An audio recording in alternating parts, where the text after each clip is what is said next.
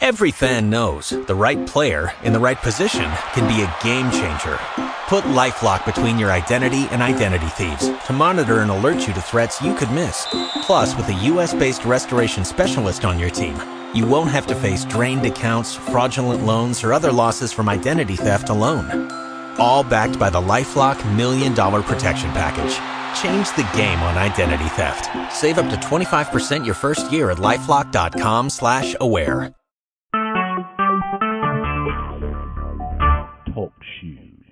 Recorded live.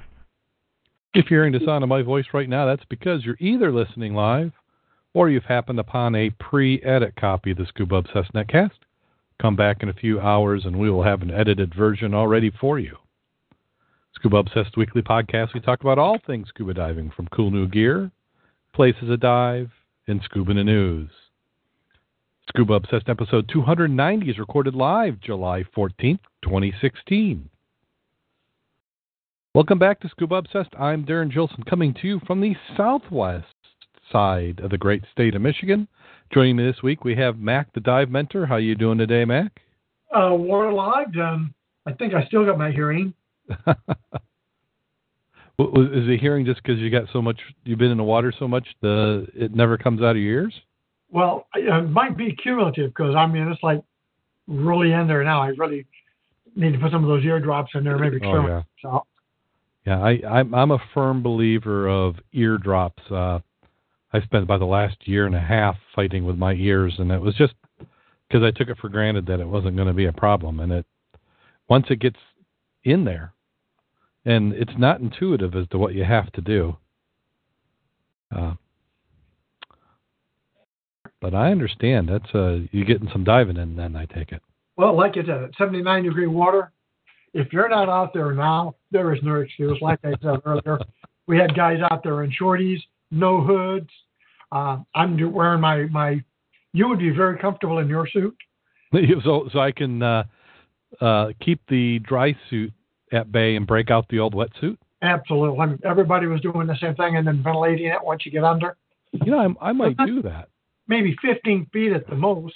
So 79 degrees, bucking like we are. Hmm. Not bad. Yeah, well, we'll we'll talk a little bit more in that section of the the podcast. But I I've been trying to get out. It hasn't quite worked out. But let's go ahead and jump right on into news. want to thank everybody who's in the chat room tonight. We have Flyboy who's in there. Did, did he go diving with you today? Yes, he did. Yeah. You can't put a price on happiness. Not even in Daytona.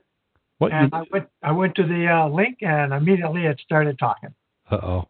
I hate I'm, I'm afraid I'm going to be going there in just a second here. So let me cue up the show notes. Yeah, John got his fourth, may I say, fourth Hutchie.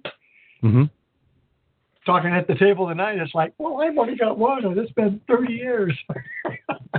John kicking butt. He's he, well. You said he had fourth Hutchie. This is his fourth Hutchie now. Oh, yeah. We'll, we'll have to talk. We'll talk about that in the section. Yeah. four. Goodness. Okay. Well, uh, in the news, the follow up for last week's article, we had Palm Beach County uh, sunk a cargo ship to create an artificial reef. Last week it was a planned. This week it actually happened. The Anna Cecilia 170 foot cargo ship, and then according to the article, said it once ferried cocaine from Haiti to Miami. Is is that like a normal manifest that you have? Well, I don't know about manifest, but uh, I think the Coast Guard would pay attention to that route. Yeah. So the crew unplugged eight portholes at about 11:30 a.m. on Wednesday, which was yesterday for us, allowed seawater to fill the vessel. So the portholes below the waterline, or did they have it weighted to where it was? The portholes were a little lower than normal. I would imagine if they're talking portholes that you see through, they would be up above the water line. So unplugged, that must mean something different. Yeah, I'm not. I'm not sure what that means. Uh, unless, yeah, okay. Uh, it took about 15 minutes for the Anna Cecilia to sink to the bottom in 85 feet. Uh, when it disappeared in the blue water, cheers erupted from the boaters who circled to watch it sink. It gives me pleasure knowing that the cargo ship once used to smuggle illicit drugs in the country, is now being turned into artificial reef here in Florida. This is according to Diane uh, Sabatino, Director of Field Operations for Miami and Tampa for U.S. Customs and Border Protection. Built in 1972, the ship made international headlines in 2012 when it completed the first humanitarian voyage from Miami to Havana in more than 15 years. It also served the oil platform in the Gulf of Mexico. She had some good things going, but she also got into trouble, which is how we got a hold of her, said Diane uh, Dan Bates, Deputy Director of Palm Beach County's Department of Environmental Resource Management. In September 2015, federal agents found 386 bricks of cocaine worth more than $10 million aboard the ship. The boat's captain pled guilty to cocaine possession and was sentenced to nine years in prison. Customs and Border Protection donated the ship to Palm Beach County. It cost $110,000 to clean and sink the boat. What a bargain! And that did, they went to town. So they found the drugs in September. So in less than nine months from finding the drugs, they seized it, transferred uh, control of it, had it cleaned up, and sank it.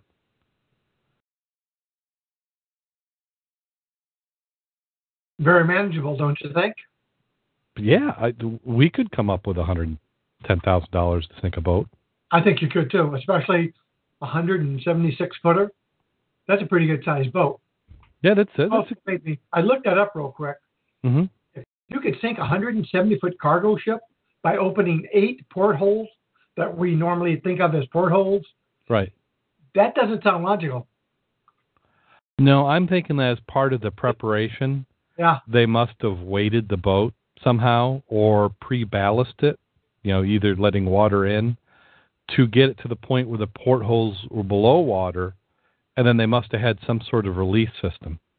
But eight, you know, eight portholes for 176 in 15 minutes. Mm-hmm. That doesn't sound logical. No, it, does it? It doesn't. But like I said, these this is not. Uh, they've done this before, so I'm sure they've done some things. I can't. You wouldn't think that that few portholes would make a vessel sink that quick. Uh, to date, 51 ships have been sunk for the uh, their artificial reef program in Palm Beach County, along with 127,000 tons of limestone boulders and 72,000 tons of concrete.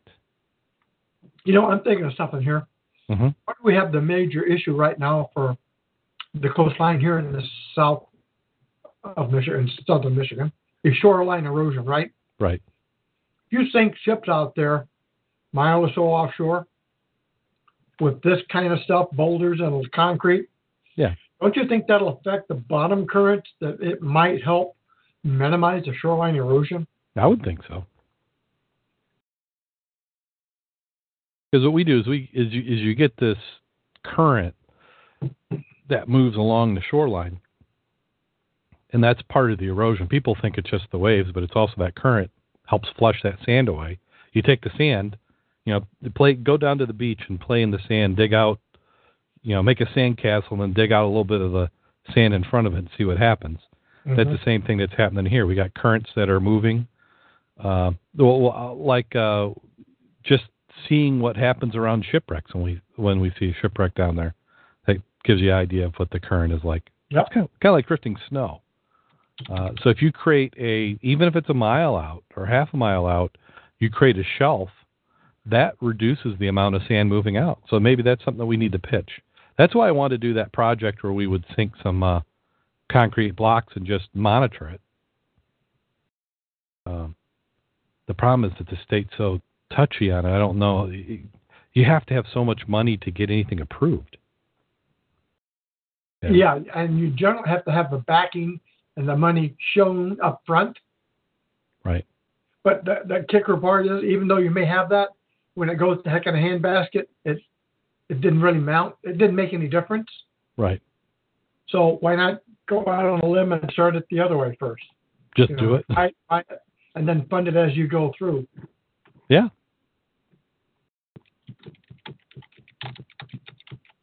I agree. Well, a Florida man has removed over 600 lionfish from local waters. David Garrett of Ormond Beach, Florida, has removed 684 fish so far as part of Florida's Lionfish Challenge. Garrett, a commercial fisherman and scuba diver, has reached the top of the rank since the competition started in May. The second place contestant so far has only brought in 374, which to me sounds like a lot. So he's almost doubled him uh, or her. The lionfish is spiny, poisonous, invasive species that disrupts native Floridians' fishing habits. There have been multiple attempts and initiatives to reduce the amount of poisonous fish in Florida, including eating them.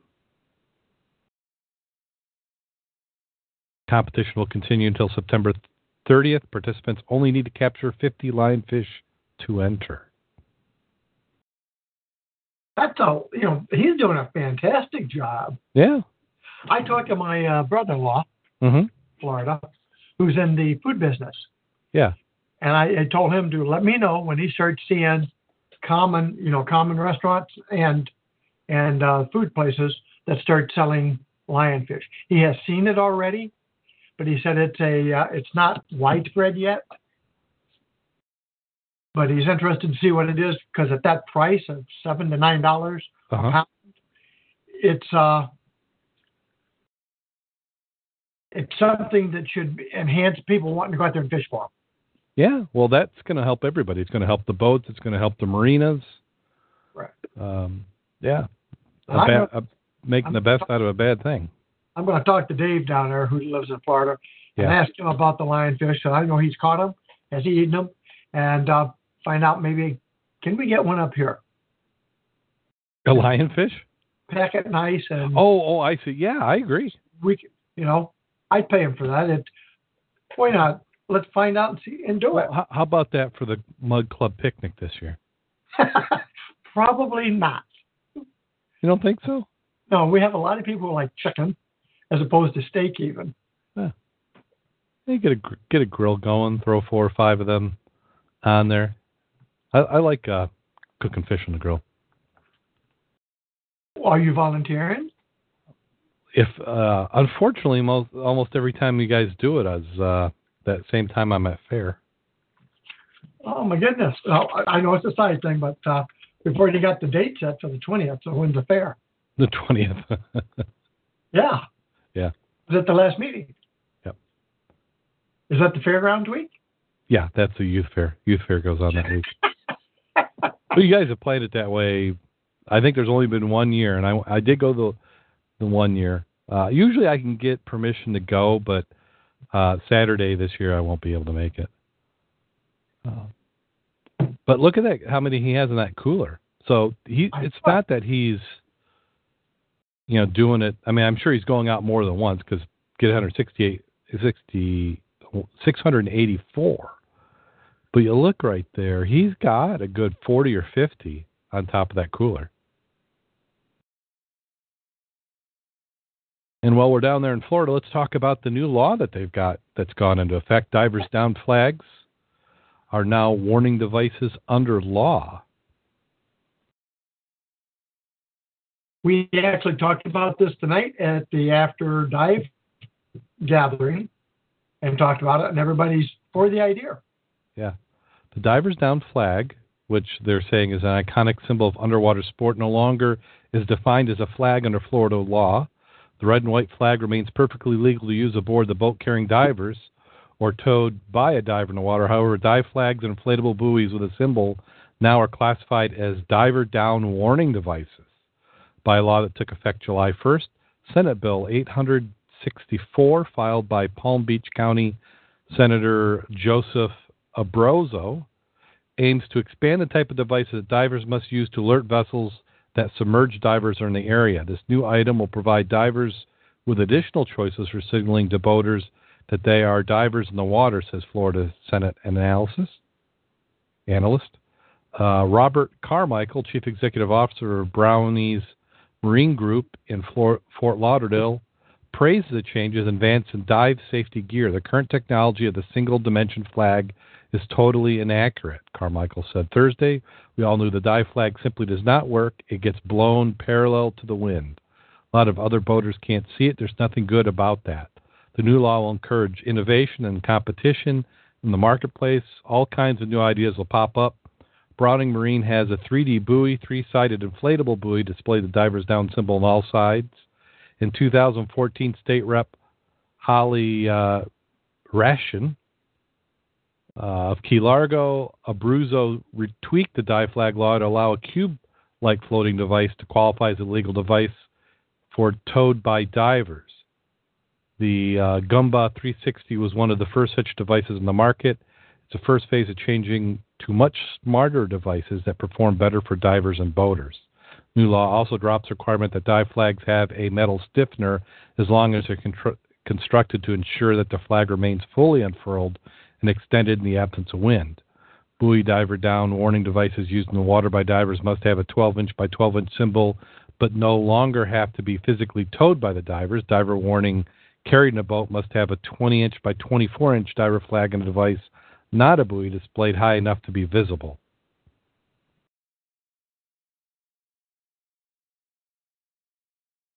Even as we're speaking, I'm thinking about, you know, I took something of uh, like a kite, a box kite, Mm-hmm. four sided, did the flag emblem, I could do that halfway up my pole. Mm-hmm. It should be lightweight, not a big deal to do, and uh, I can still use my basket. Yeah, I. Yeah, it doesn't have to be right to the waterline, does it? No, no, they prefer it. You want it up, away above from that. Like my new one, you've seen that, right? I've got Mhm. an alpha flag, dive flag, club stuff on a six foot. The only problem is if you go down the side by the flat, by the trees and stuff, you know, when we do the river, Yeah. you got to watch out because it will snag like crazy now. Yeah. But Well- yeah, I see that one that because if you look in the article, they have a couple photos. They have the square, yeah, which just kind of floats, and they have another one where it's a it's a round buoy, but on top of it is a square. I, you know, I, I have to agree. You'd be able to see it from all sides is definitely an improvement. Um, yeah, that's Yeah. uh, No, Brownie's Marine is a 3D buoy. true. But you know, if you got our basket like we do, had the Mhm. rod up, but then had that, like I said, of, of the same thin, pliable item like silk, even that uh, box kites have, we could easily put it two or three feet up. You still have access to your your uh, tube, you know, curtain, and have that flag way up there and be prominent. And Yeah. if you had that reflective stuff, that would be great because you could put light on the inside. Yeah. You can see that at night very easily. Yeah, I agree. I I don't think it would be all that difficult to do either. Oh, Uh, the on, the only challenge you're going to have is if you have a windy day, and the wind just happens to be going with river current. That that could be a make for a bad river time. well, there's no, if that's just floating on the top, Mm-hmm. All you got to do is have enough slack so it's got a little tension on it, so it's not going to go anywhere. So they're Surface saying, it's not going to be any worse than if we had our inner tubes yeah. with So, our baskets on it. so they're saying that they don't have to tow it. It just needs to be near them.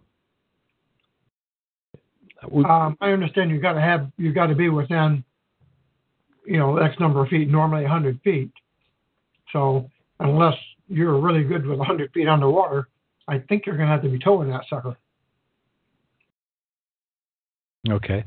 So Well, going to uh, dive-flag.com Yeah. and look at the Florida law. Oh, they haven't updated it. What's going on, guys? Well, how about the second part of that, where they talk about the locator discount? Did you notice that? N- no. Oh, that that was a different. Uh, yeah, what's a locator? Uh, Well, that's that's like the ones that uh, they sell at the dive shop. oh, so if you have the the the EPIRB Yeah. uh, device,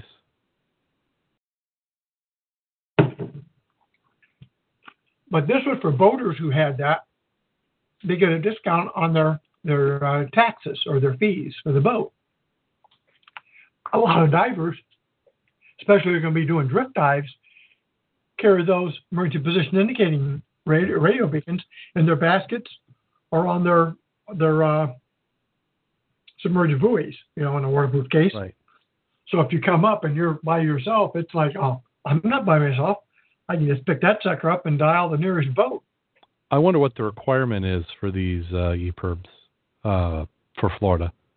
I've seen them up here that go anywhere from two hundred dollars to five hundred. No, but I'm wondering the requirements because you're getting the discount off the boat, so I imagine it has to be part of the boat. Well, they're portable. They're not. You, you don't bolt them to the head or something. You probably Well, could. I know, I know. Well, some of the like the commercial vessels have them where uh, they're mounted and they they'll detach and trigger automatically if the boat sinks. So I didn't know if maybe that was part of the requirement.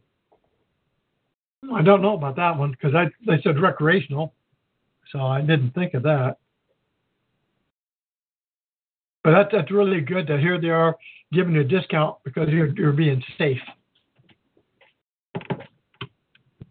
I like that. That's nice. Yeah, I'm trying to, to find some of the. I, I like the size of it.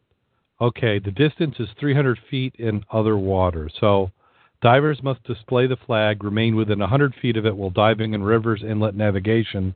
The distance is 300 feet in other waters. So if we're if you're out in the ocean or a big lake, uh, if they had a Lake Michigan down there, then it would be 300 feet, which would cover us in almost all shipwreck diving we do Yeah. which, which is what which is how we we pretty much do it in the Great Lakes. Uh, you have to remain within 100 feet while diving in rivers. Well, what we do though is remember we usually come down the line, hmm go up the line. The line is on the boat. Right, Unless you've got an emergency, you're not coming up unless you're by the boat. right.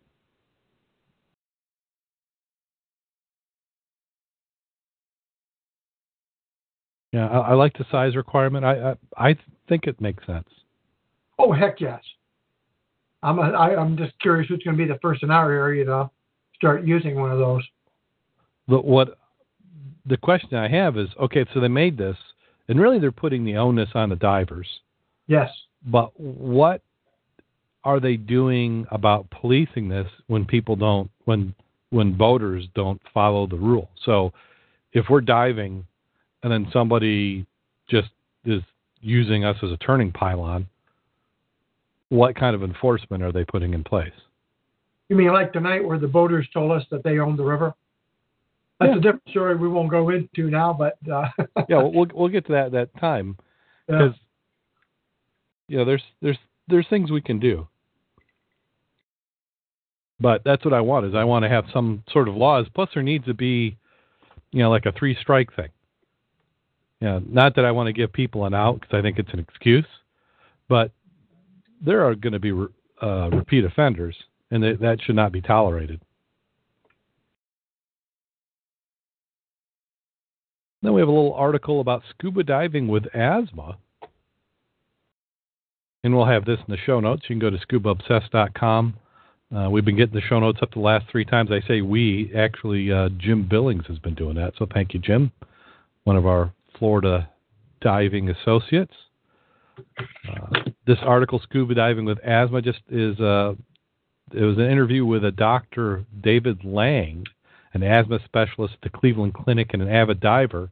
And he just talks about the risk with diving. He says that uh, it is possible to dive with asthma, but it is not recommended for people if you have asthma that's triggered by cold, emotion, or exercise.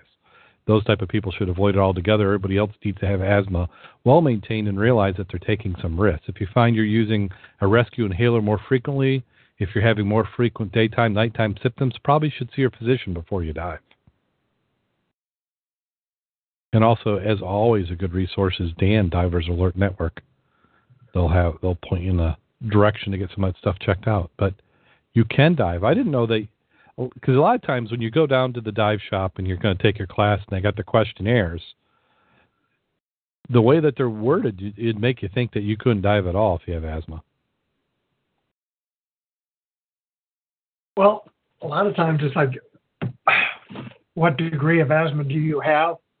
Do you have what you call cold induced? Mm-hmm. Or, and, uh, as an individual or an instructor, I'd want somebody with authority telling me they could or could not dive, meaning doctors item. Yeah. Yeah, because you don't want to be out there and have somebody have an attack. Excuse me, and you can't get them Well, I looked out. at the trigger. Trigger drops in temperature, exertion, breathing, dry compressed air. Duh, we have all of those. Right. Yeah. For me, I I find it just the opposite. I think that my breathing's much better on that nice filtered compressed air. Kind of therapeutic. And then we have an article. Let's see. This one's called "Breaking the Silence Over." And I, how do you even pronounce this? Fornois? What was it? Fenoise? Fenois. Um, a team of Greek and American marine archaeologists rely on help from fishermen and divers to explore treasures of the deep. So they're they're talking about over by the Aegean Sea, uh, between Mykros and Meglos. There are two inlets or islets, which are probably just like not quite an island in the archipelago in the eastern Aegean. According to local lore, their name derives from the fact that many ships have smashed to pieces on the shores. Author says that without a group of sailors who were shipwrecked here without food or water resorted to cannibalism. And this is an article, uh, again, we won't read the whole thing, but there's some amazing photos in it. Very well done. And it certainly makes me want to take some trips over there. How about that for some grubbing? Uh, I'm all for it. You see the picture of those guys on the boat that the tailgate just goes right into the water? Wouldn't that be nice? Oh God, would that? That's a And that's a that- looks like a that was that like an old landing craft? Do they say? Looks like a small landing craft. Yeah. They got the little chair there. You said that is that's perfect. Oh, absolutely. Huh. I need. I, I'd like to get a different picture of that. See what that is. And the other photos, they've got what looks like to be a fishing boat, and then somebody's got a Boston whaler that they're in. Yeah. But just some very nice photos. Very well done article. Well, the pictures are great. Antiquities scattered over the seabed. That looks like the Niles River for beer bottles. Yes, it does. So if we don't bother these in 500 years, those will be antiques. Yeah. Yeah, we'll almost be what the what they're what they're on now. Well, you know, you look back at it, and it, it was back then. It's pottery. Once it's lost, what the heck? Yeah, it's it's all trash. People didn't really care about it. It broke open. What was in it was gone. So they're even if they could have gotten down to it, they didn't want it. Uh, the, the the depths of some of these are at 37 and 48 meters. Which is down to the getting right out of the sport recreational depth. Yeah.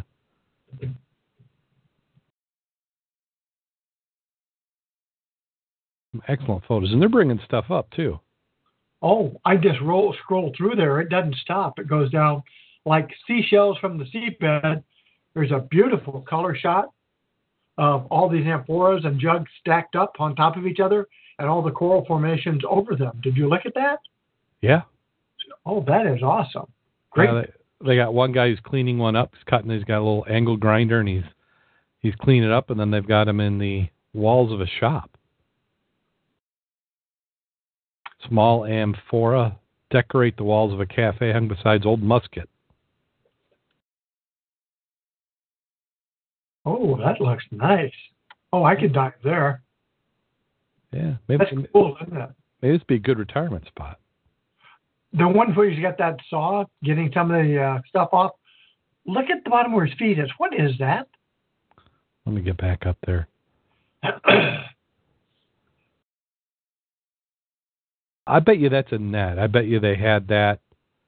okay. They they lifted it in a net, and then there's egg there's egg crate foam on top of the pallet. Okay, that's what that is because I couldn't figure out what the hay is that. But you're Yeah. right. Yeah, they had it slung in a net, and then they set it on that pallet.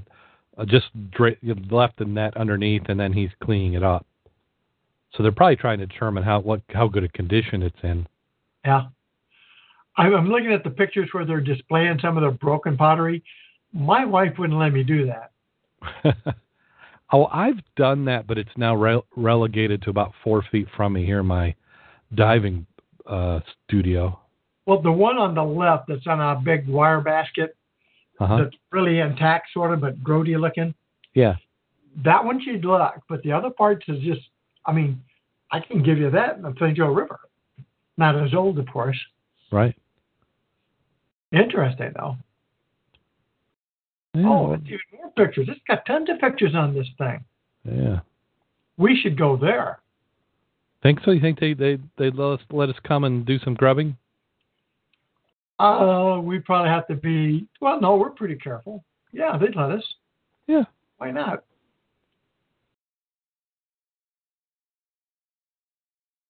uh, turn uh, at the end of the article, they start talking about turning to tourism. The possibility of this underwater treasure may be exploited is interest to many locals who traditionally made a living from fishing. There are 300 licensed fishermen on the island of a thousand residents, and have been seeing their catch drop over the past few years. The sea does not bring in what it used to. The answer now is tourism. If we can get tourists to come, we'll have work, says retired fisherman. Oh, I'm not even going there who recently pointed archaeologists to three wrecks. We're waiting to see what they'll do. We don't want these assets going elsewhere. We want the island to benefit. I like the the part near the end of it. They talked about more fishermen are starting to talk, meaning telling them about this. As a mindset changes and they realize even if an area is declared protective, it only has a minor effect on the fishing grounds. Right. Yeah, you can still fish over it. You just got to be careful about dropping your anchor and And you're not doing a drag net.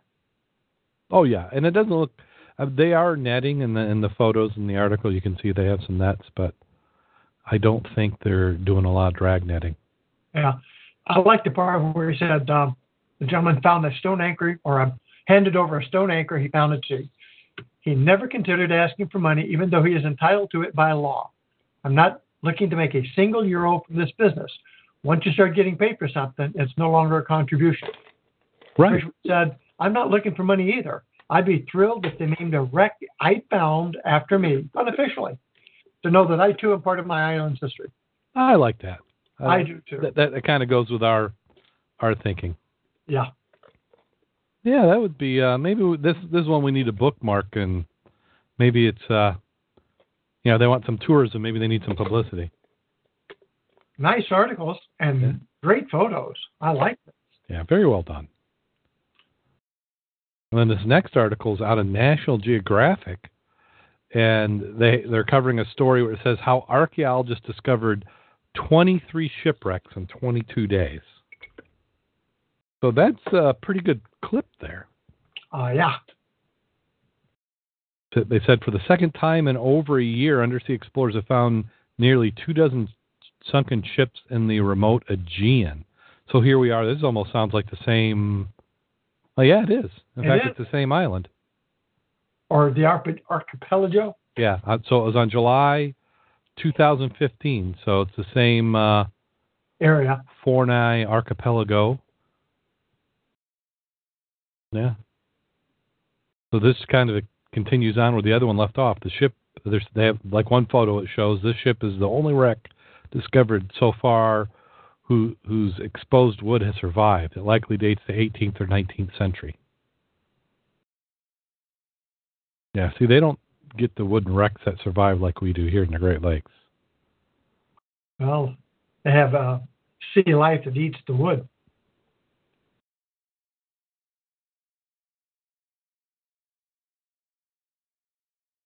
Oh, this is another one. This is this is like the same island. Yeah. It goes and gives a lot more on history of the generic for all around, Mm-hmm. and we don't have anything near Oh, no. near the age of this stuff oh yeah, you've got in our country.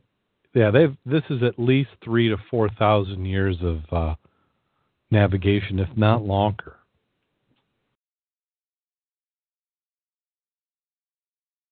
So when you find, I mean, the, the, the new shipwrecks are 200 years old. Yeah. So another excellent story.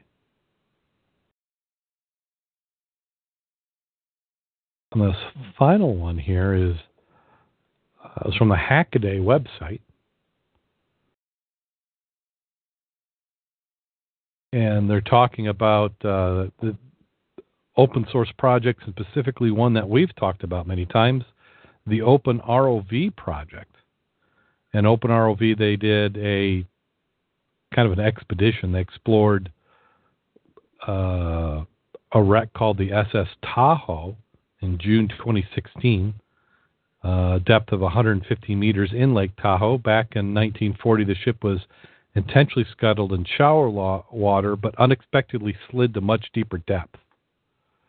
OpenROV used a modified version of their new Trident design to dive all the way down to the wreck and take a good look at things, streaming it over the internet in the process. We previously covered the DIY research vessel. Well, this is this is the article talking about how they've, or the website talking about how many times they've talked about the Open ROV. Uh, they had to modify the ROV to enable it to operate at 150 meters. So 150 meters, what's that, 450 feet about? It's getting down there. Yeah. So that's kind of a big oops. If you're scuttling a wreck and you want to make it a dive site, and it ends up at 450 feet. That must have been a very sharp angle at the bottom. Yeah, they must have had like a little ledge they were hoping it would set on, and then somehow it flipped or rolled a little bit different than what they thought. But this is what is perfect for an ROV is it's you're without ridiculous amount of tech gear and risk. Uh, this just makes sense to send down an, an ROV. Did you take a look at the video with the ROV? Yes, yes, they did. That does an excellent job, wouldn't you say? Oh, man, outstanding! Yeah, it's it's uh that R- ROV. Any idea? 4, 4K video is not uncommon anymore. Well, no, I mean GoPro will do that. Yeah. Yeah, beautiful. I'd like to have seen their pictures of their submersible here. Well, the the specific one they used. I think the the one on the workbench, or is that is that not the one? I don't know. Now that you well, I th- I think it is. If you go to the, there's a video right below it. Because if you look at the shot, you can see how there's the two arms in it. Yeah. So that's the one that they're using. So this is their uh, their normal ROV. Now they say it's ROV version 2.8. Oh, in fact, that is it. Yeah, yeah. It. I, I'm looking at it as we're speaking. Yeah, o- Open ROV version 2.8. So they have this one, and they also have a different one that they just did the Kickstarter we talked about before, which is more the streamlined, thinner version. I wonder what this cost to make because some of the guys in the club are looking at doing this. Oh, uh, the, this Open ROV, you can buy them for this one here. This yeah, this is less than a thousand dollars, easy.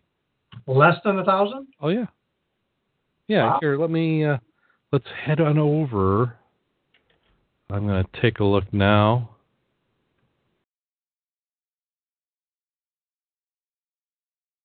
As long as I don't have to have, have to have a flux capacitor, I'm I'm pretty good. Yeah, no, it doesn't need flux capacitor. So it is nine hundred dollars the kit.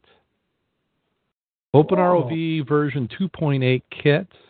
Here, let me. I'm going to paste it to you. Uh, if I can figure out how. I just saved this myself. I'm going to come back to here. Here it is. Oh, I got to go back to chat room. Did am I ignoring anybody who's in there? No, there's no. I'm not going to say there's nobody in there, but everybody's on audio, so they can't get links. But yeah, eight hundred ninety nine dollars. All right. Now I don't know if this is the deep version Let's see, do they give the spec on the 2.8? Introducing the all new 2.8 version. Really excited to tell you about the new version of the Open ROV. Team in conjunction with community members, contributors, and forums to put together an amazing tool that builds on the success of 2.7. We focused on improving the build process to make it more enjoyable, straightforward. It's faster and easier, but doesn't take out any of the fun stuff. We've added some ways to hack, build, and explore the open ROV, such as the ability to wire directly to additional servos and PWM channels, which my extensive robotic experience over the last year, I actually know what that means. It's never been easier to hack or modify your underwater robot. Second, 2.8 is reliable and rugged in the field. Increase the thickness of the main acrylic tube so it's now stream live HD video to your laptop at a maximum depth of 100 meters. So they did 150, so they modified it. So what they either they upgraded some equipment or they just went deeper than they're guaranteeing you can go to. Oh, well, I, I definitely saved this section. I want to go back to this a little later. Mm-hmm. That's nice. Maybe this is, yeah. So they, they, yeah, I like that. Weight budget of add-ons modifications to six ounces without the need for flotation. So you can add six ounces of negative buoyancy to it, and uh, it will still operate.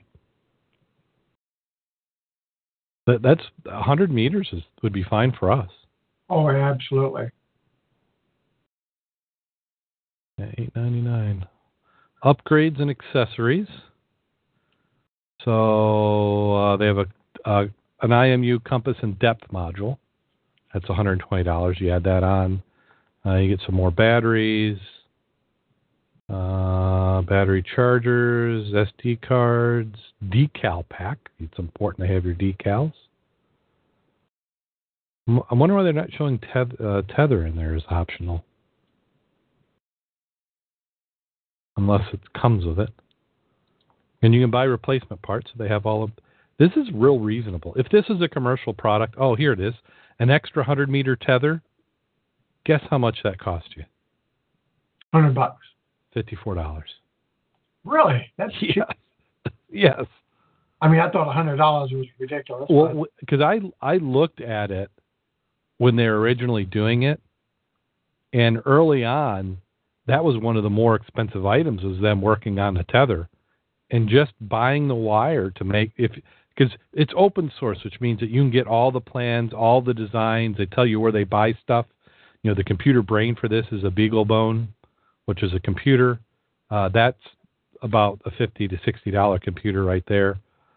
Uh, but to build all these different things in, in the beginning, is you could it was costing more, and now you look at it, you know, O ring set eight bucks. I mean, this is all very reasonable, and that's why they're being successful with it. Webcam forty bucks. Huh. Yeah, this might be. Uh, I mean, you get four people together on this. That makes it reasonable. Yeah. Hmm. Nice. Yeah, we need to have them on too. That's a nice story about how they came up with the open ROV. Well, that does it for uh, Scuba the News. We do have one more article, some potentially cool scuba gear. This kind of carries on from last week's discussion.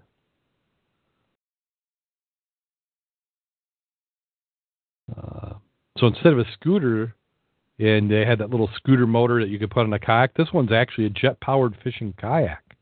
Jet Angler by Aquanime. Jet powered fishing kayak allows you to have all the benefits of fishing kayak, but traveling at 32 miles per hour. can take one or two people, use a central joystick for steering, weighs 249 pounds, and can travel 100 miles on one tank of fuel. I'm sure that's 100 miles with somebody, not me, on a tank. it's probably like that girl that's in the photo. Uh, you know, her maybe. Oh, it looks it looks like a fairly well designed thing. Uh, the price to me seems to be a little salty, but if you didn't want to have to hassle with having a vehicle and tow a larger boat, uh, six thousand dollars isn't isn't too crazy. Nice little touch having the ice chest built in in the middle, Mm-hmm. and it's very stable. It's Well, like that- a fishing kayak because it's got to be broad beam with Mhm. the weight of the battery and the motor and stuff. It makes it really center. So when you're standing up on it, like the, the pictorial here, They show the, the father and son on the boat. yeah, you're not going to dump it. Yeah. But I can see that putting your dive gear, like the picture under the father and son. Mhm. You can put your dive gear and stuff here and uh, be ready to roll. We could paint them black. Be like a stealth. Or bright yellow with reflective tape so nobody runs over me. yeah. well, that's the thing. It's a hundred miles. You know, how about this? You could go take this uh, 250 pounds. I wonder if you could put some sort of wheel mechanism on where you could drag it down the beach and launch from, like, say, Absolutely. Waco. Absolutely. I got that already for my kayak and stuff. Yeah. You just you just put it on that, roll it out, fold the wheels back up, and you can attach that to the bottom of it probably, other than drag. Well, you know, the only thing it's missing, though, Hmm. side scan. Well, it's not missing. This I just hadn't put it on board yet. but you think about this. You could get three or four guys out. You could do some serious lawn mowing. oh yeah, We could network them together. yeah, especially for inland lakes. Yeah, I like that. Do I, I'm I'm thinking even Lake Michigan. Uh, it's going to have to be pretty flat for you guys to play around like this. Yeah, It was a surfing day out there. You know, less than three foot waves. It was. It was you have a hundred. You have a hundred mile range. well, I figure that's going to be 40 miles up, 40 miles back, and 20 reserve. Yeah. Uh, Yeah. yeah. Go go up current first. Hmm. Well, yeah, I I do like that. I, it it is a little pricey, but I'd prefer that over a jet ski. Yeah. Yeah. I wonder what the. I noticed that on their the vessel they don't have any numbers. On a kayak, do you have to have uh, hull numbers? I know I don't on mine. But this one might be the motor limit. Let's see. They don't. Do they say how big this motor is? They don't. Huh. That'd be a question because I don't see any hull or registration. Okay, 17.5 horsepower, four-stroke gasoline engine. Oh yeah, you- you're you're gonna have to in Michigan, I'm sure. Yeah. You're not gonna because yeah, this is this is yeah. It would just make sense to get to get it. Yeah, I can't imagine you you wouldn't have to have a a number on your on your kayak. So they have a blue and a green one. Let's see what other colors they come in. Yellow. Do they have a yellow? Oh, Yes. yeah, they do have a yellow. That looks nice. I mean, I, I like the picture of the guy sitting on the head standing on the tip of it, and it's just as stable as if he'd been in the middle of it.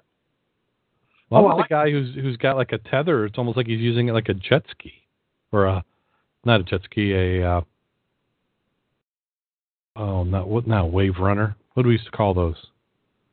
Wind wind sailor. Yeah. I like this here because Oh, jet surf. So they got different product. Yeah. Okay, I see what it is. They have jet surf, jet kayak, jet angler, jet tender. Does jet tender make more sense for us as Well, I divers? think it's called a jet because they have you don't use a prop. Right. And I'm looking at the pictorial of it. It has the uh, hatch covers removed so you can see the engine, and then a picture of the whole kayak with all the parts and pieces labeled. That's pretty cool. I like that jet tender. Their I like- market is going to be as a tender for a boat, but Yeah, I wonder if I can get out and get back in it without tilting. I bet you can. Uh, yeah, because if you can, that would be great for what I do for diving. Yeah. Well, it's a 1.6 meters wide, so that's five feet. And looking at it, it's like a rib, really. Yeah, I you you're not going to be able to flip that over. And look at the size of the uh, pontoons on it.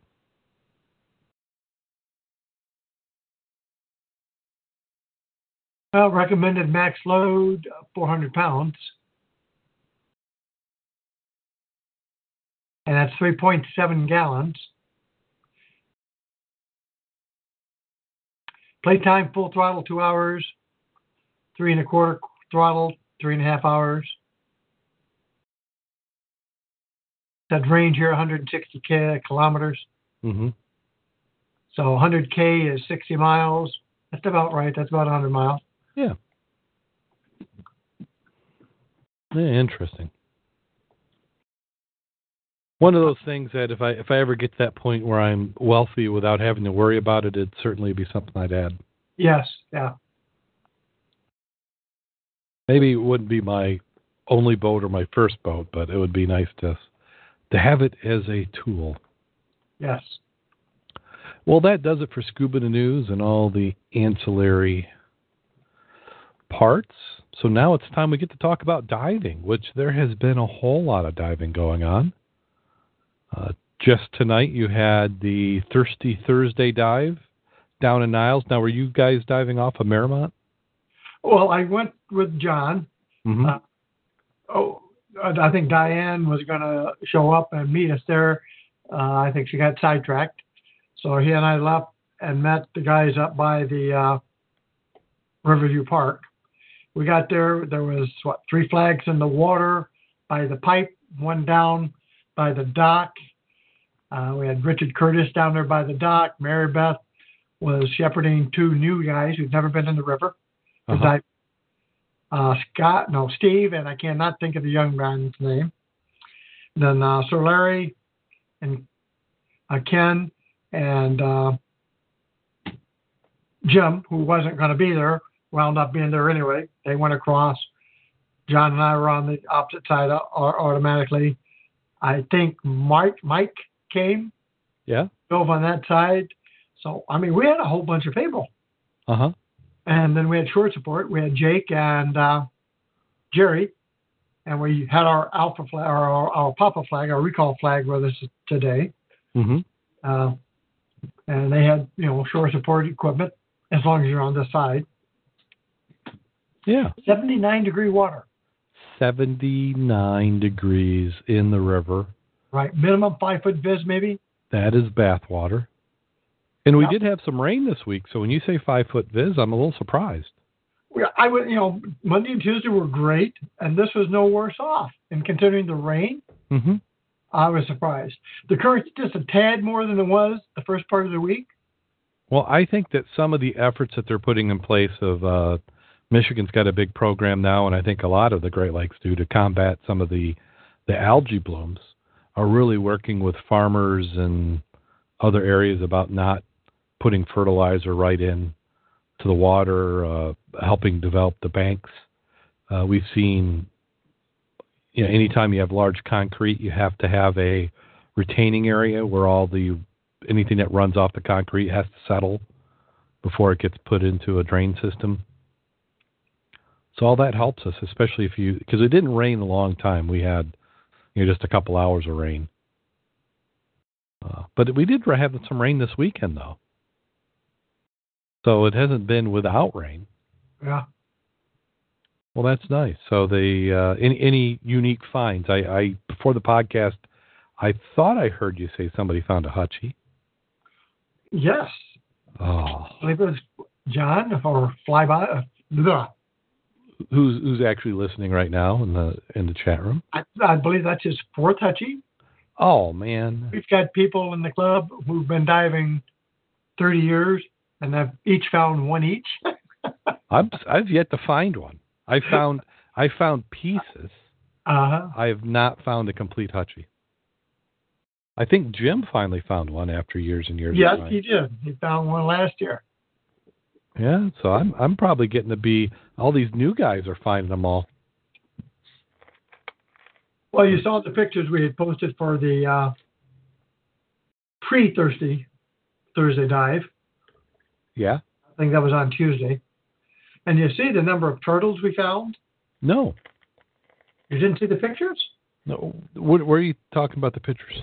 Facebook, Facebook. the club site for Facebook, Yeah, let me take a look. Yeah. under July 12th. says Niles River pre Thirsty Thursday. Okay. Because I didn't see the turtles. I've been. Let's see. You you, you No, stuff out there. You, so is that is that tonight's photo? No. Oh, that's I- yesterday. You had you found a croc? well, which one are you looking at? Are you looking at the?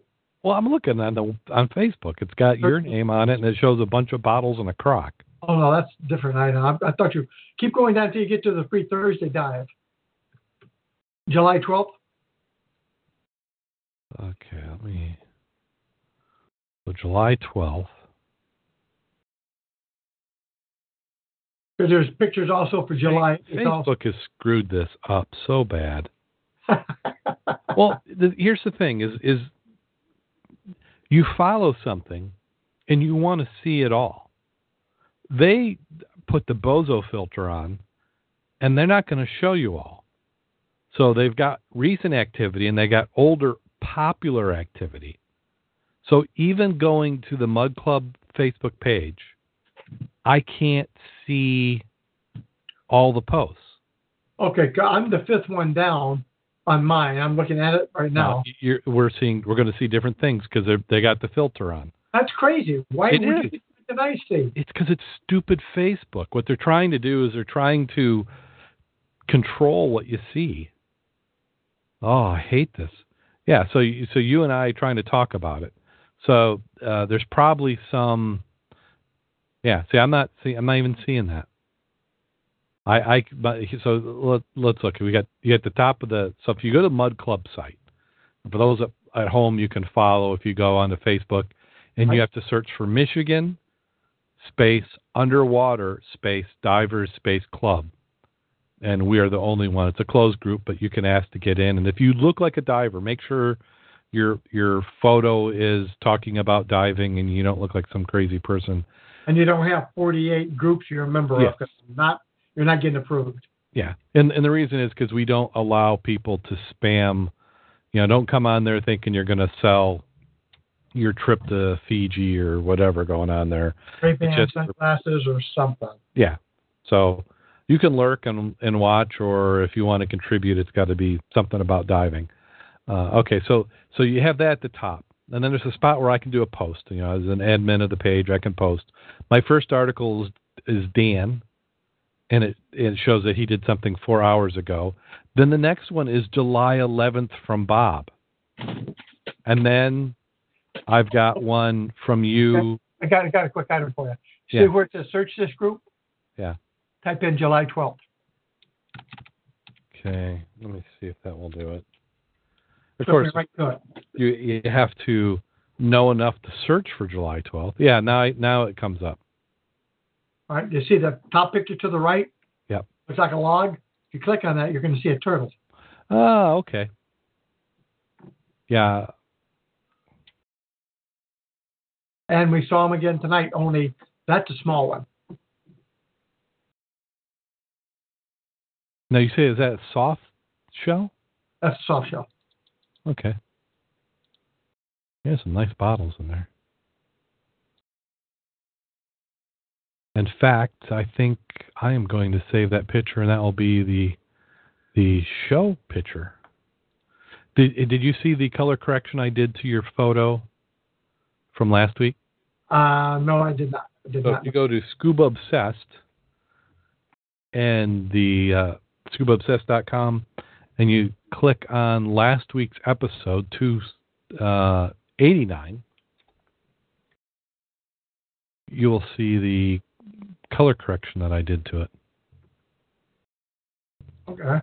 And what I might, what I think I might do is start coming up with uh, color cards that you guys could take a photo of, and it would help me set the color correction. Uh, know, sometimes they call that automatic white balance or or that because what happens, as you're aware of, if anybody who does photography underwater, is that your colors start to leave rapidly Right, right. as you get down. And then on top of that, you have the color of whatever's in the water. The water has its color, Yeah. which can be kind of tannic or green depending on the season. Yeah. so I can correct that out. So Yeah, I was going to say, go to July 8th real quick. okay, I don't know if you've seen that one either, though. July eighth. Okay, so I'm going to try that same trick. Mm-hmm. July eighth.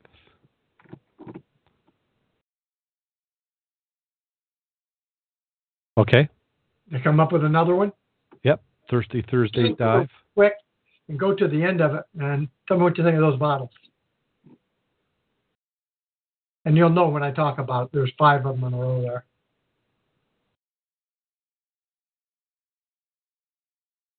Oh, the cobalt. you like all of those? Oh, those are all nice ones. That lightning stopper has never been. Obviously, it's corroded shut. Mm-hmm. That's the actual liquid still in it, undiluted from the lake. Really? Uh huh. So Second that's the middle one is a is, is that a hutchie?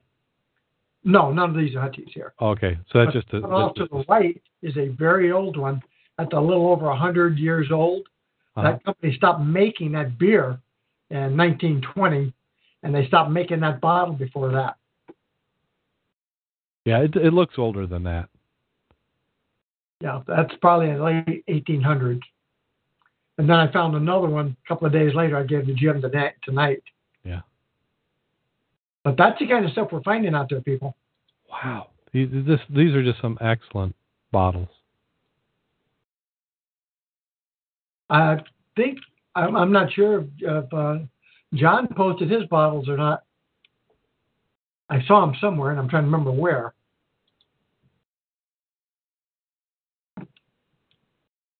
Hmm. Oh, he put his on Facebook already.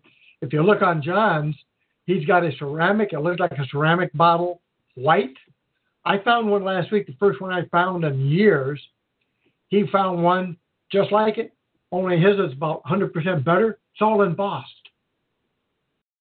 So I'm looking at John. So two hours ago, Yeah, his uh, find. Now, did he have a boat with him? yeah, we went on his boat. We Oh, cheating. Not Uh, cheating. Hey, I get older. I have people help me out. We go to the other side of the river. I'll tell you one thing. People say I suck air. I'm down there and I'm showing him I'm down to a thousand. He's still got two thousand in his tank. really?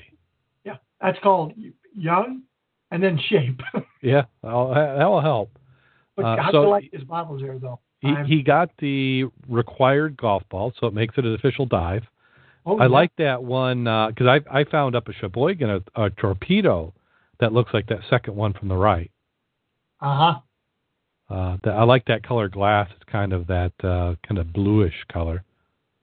Uh, and then that is that a milk bottle he's got there with a horseshoe against it, the golf ball on the top. Yeah, that's a milk. Um, yeah, horse. The a milk bottle. Yes, embossed. Uh huh. Which Uh, which dairy was it? I do not recall. Okay. Yeah, some nice ones. Excellent. Yes. Nice job. We left the engine down there, though. I did take pictures of it, though. Oh, there is an engine. Oh, yeah, I found a mo- motor. Tons and tons of stuff. We we went back out after we ate back out to the parking lot. I'm surprised the cops didn't come by to find out what's everybody looking in the trunk of cars and trucks for. Yeah. Everyone is storing their wares, taking pictures with their cell phones. Uh, Larry has found a nice perfume bottle embossed. A very neat shape and embossed to be, I mean, that's great. And uh, I think it was uh, Ken found an excellent uh, inkwell. uh huh. So I think everybody found something of value tonight. Nice. One guy who hadn't been there found a rifle. Uh, now, when it's in the water, it shrinks, of course. I'll have to show you a picture of it. But it's a Uh, small ev- yeah, everything when it gets in the water shrinks a little bit, doesn't it? yeah, but I mean, even he he had some nice finds too. Everybody had a great time. I think everybody got at least one keeper. Yeah. I mean, a really nice keeper. Well, that's nice when you can do that. It's uh, this is perfect because if you uh, we don't have the leaves falling yet, uh, it just it's unfortunately not surprising you're running into problems with boaters. Uh, it sounds like they're a little bit uh, not aware of the rules to even know that they should be following them. Well, you got to give them a little bit of credit though, because that's not a wide stretch of the river. No. And if you go the 200 foot, Oh, you you Not on the you'd shut navigation down, which well, is not what we want to do. that's wider than 200 feet. You can't throw a rock across it. But if you're on the bank and you're within 50 foot of the bank, it does not, you know, it does not stop traffic. hmm Okay, so this is a Thursday Thursday dive. How about uh, Lake Michigan? Did anybody get out in Lake Michigan this last week? Well, let's see. We've got. Uh, wasn't there an Ironsides? I'm trying to remember. The Ironsides is the Ann Arbor because they've been doing so much diving lately. I want to say. They were doing. I want to say uh, this weekend. No. They were on the Ironsides uh, the 10th, which is last Sunday. Yeah, so they did the Ironsides. Yeah, and I think the week before they had done Ann Arbor Five. because I think Jim had three three dives of a hundred foot plus on that day. So, Mhm. and we don't you don't want to even keep track of what Kevin is because Kevin's diving probably three four times a week it looked like, Yeah, yeah. you had. Uh, and he's uh, not even retired. no. Well, he's not. He's not married, which helps. And no, Or no little kinders, yeah. yeah, no little kids uh, taking up a lot of time. On the Ironsides, I think they had three boats, you know, tethered tail to nose. And this week, it sounds like they're going on to Havana, but the weather was surfing weather today because I went out and checked. Uh huh. and we had surfers out. So Yeah. I it ain't gonna lay down. So we're not mowing the lawn tomorrow night. We're gonna be uh, playing with the side scan on Pawpaw. Oh, nice. And I think John had planned on going on the Havana, but if the weather doesn't lay down, and the other people want to go on Havana, I think they're gonna Oh. hit the river again on Sunday. So you say that John John was planning on going on Havana? yeah. So was uh, Oh, oh, that's right. Kevin, and so was excuse me, Sweeney. Yeah, in fact, it looks like just an hour ago, John says I was playing in Havana with my boat, but since the wind is forecasted increasingly every day, my plan B is the river. Yeah.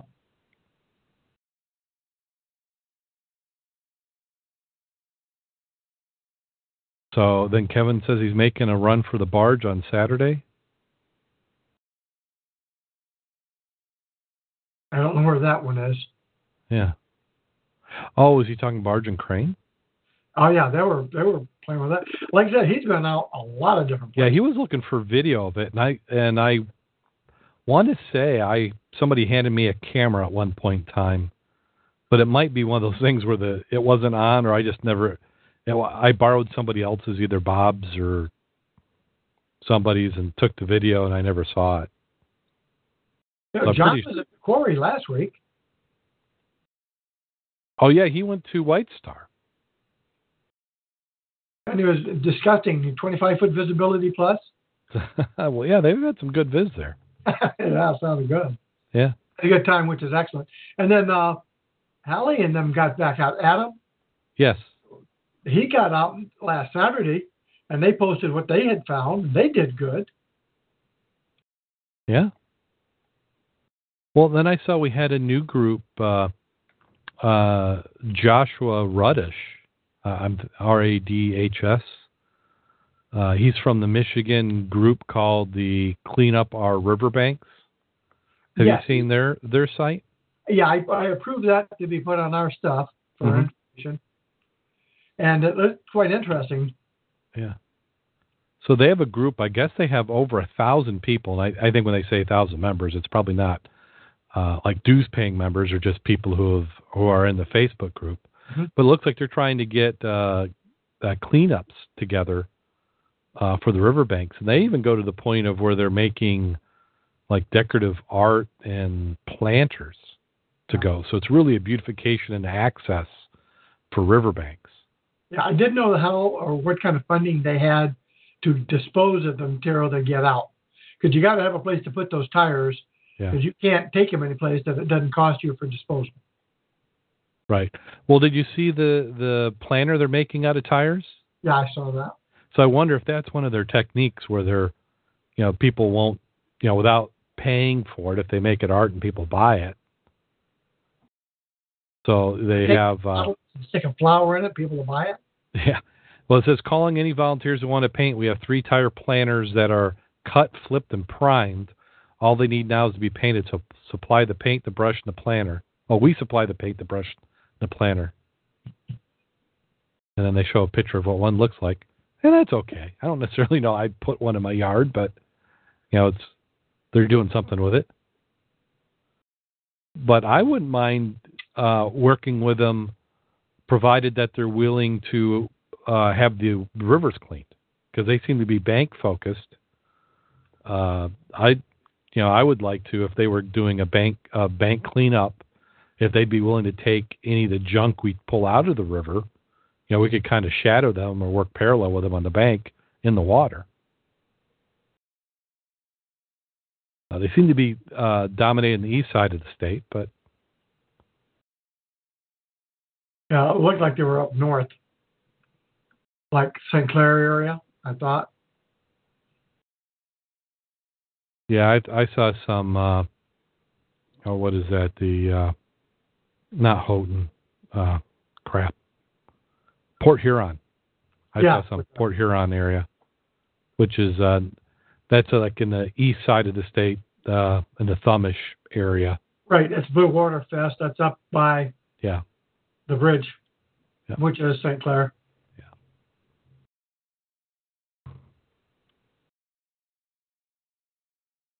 Well, excellent.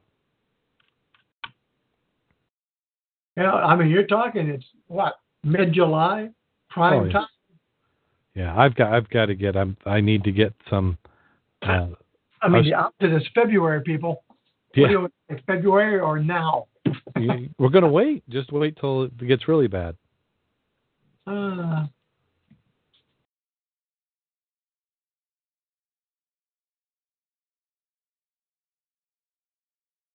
Who knows?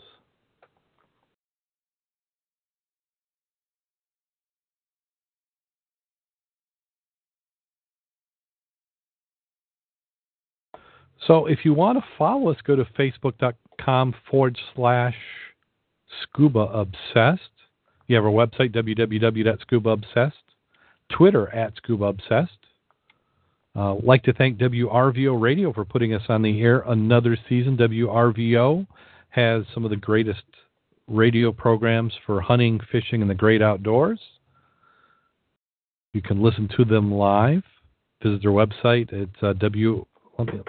Gosh, I should say, I should know what the website is before I talk about it. And then hopefully next week we'll have something that will let you know how you can help us out here in the show. We've got increasing costs that are happening, and we want to do some upgrades. So we'll be asking for some assistance. Uh, WRVO Radio is RenoViolaOutdoors.com. That's R E N O V I O L A Outdoors.com. And you can listen to them live. Got anything you want to plug, Mac? oh, not today. Uh, the club site has been updated from the aspect of the newsletters on it. Mm-hmm. Uh, I think everybody who's a member should have gotten their newsletter already. Yep. And I put a reminder out that if they wanted their their phone directory, the photocopy one, you have to contact me directly. But you got to be a club member, Yep. and uh, that's about it. Other than we're getting wet.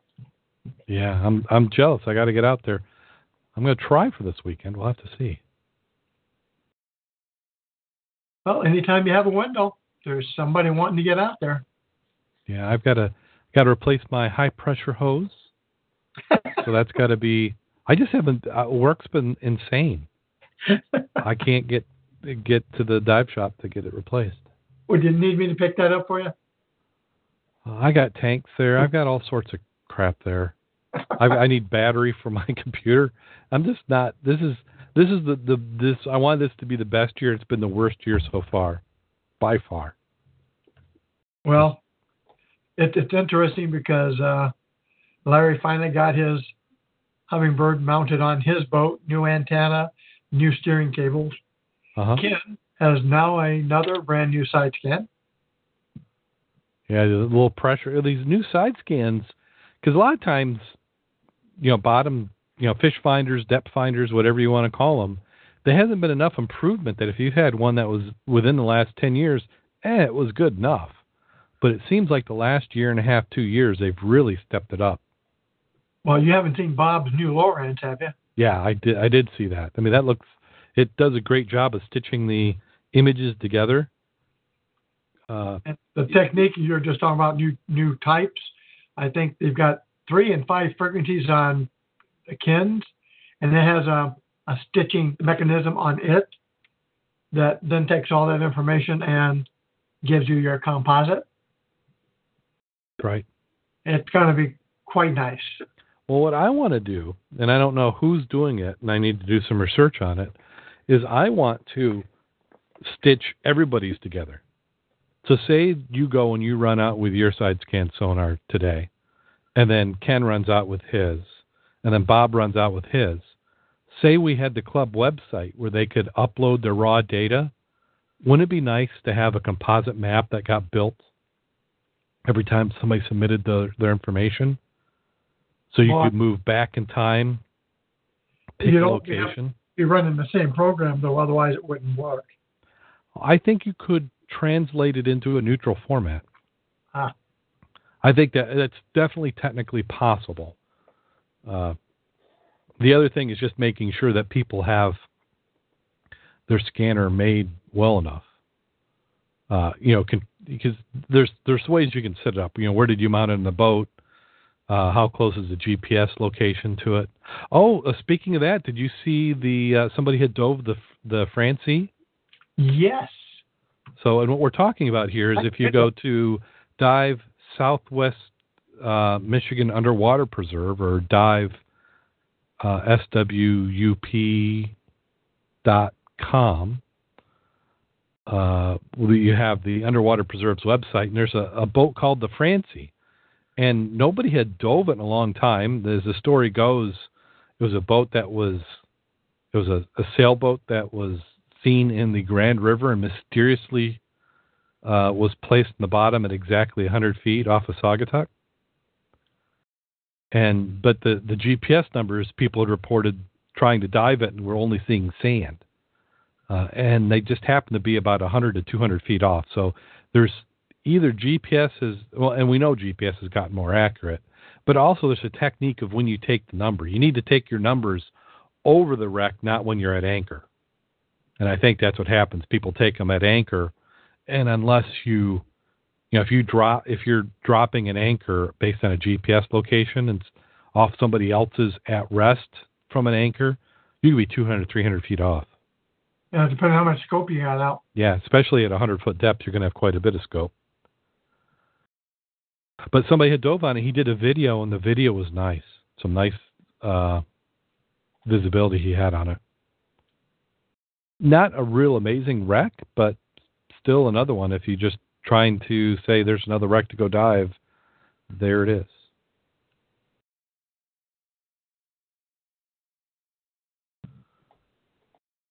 Well, thanks go to everybody who's in the chat room, all our listeners. We certainly appreciate you. Thank you for listening. Uh, and I think we're to that time of the show. All right.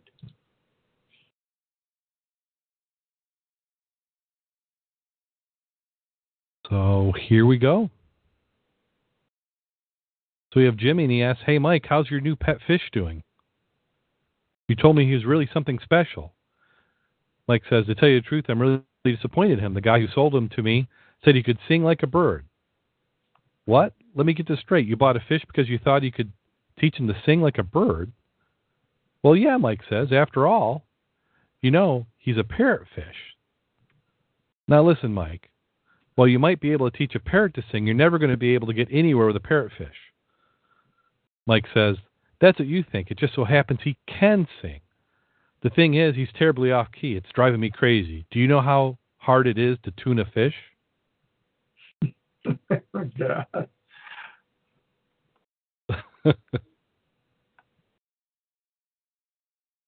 Mm. I just I don't know if I've got anything to say to that. But I think we did good on this one. you think so? that one fits in there. I fit under the title, Bad Scuba Yep. So on that note, go out there and get wet. And stay safe, people.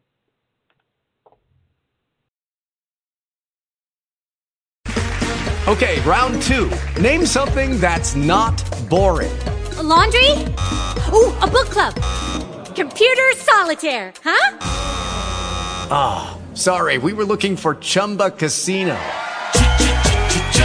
That's right. ChumbaCasino.com has over 100 casino style games. Join today and play for free for your chance to redeem some serious prizes. ChumbaCasino.com. No purchase necessary. Full prohibited by law. 18 plus terms and conditions apply. See website for details.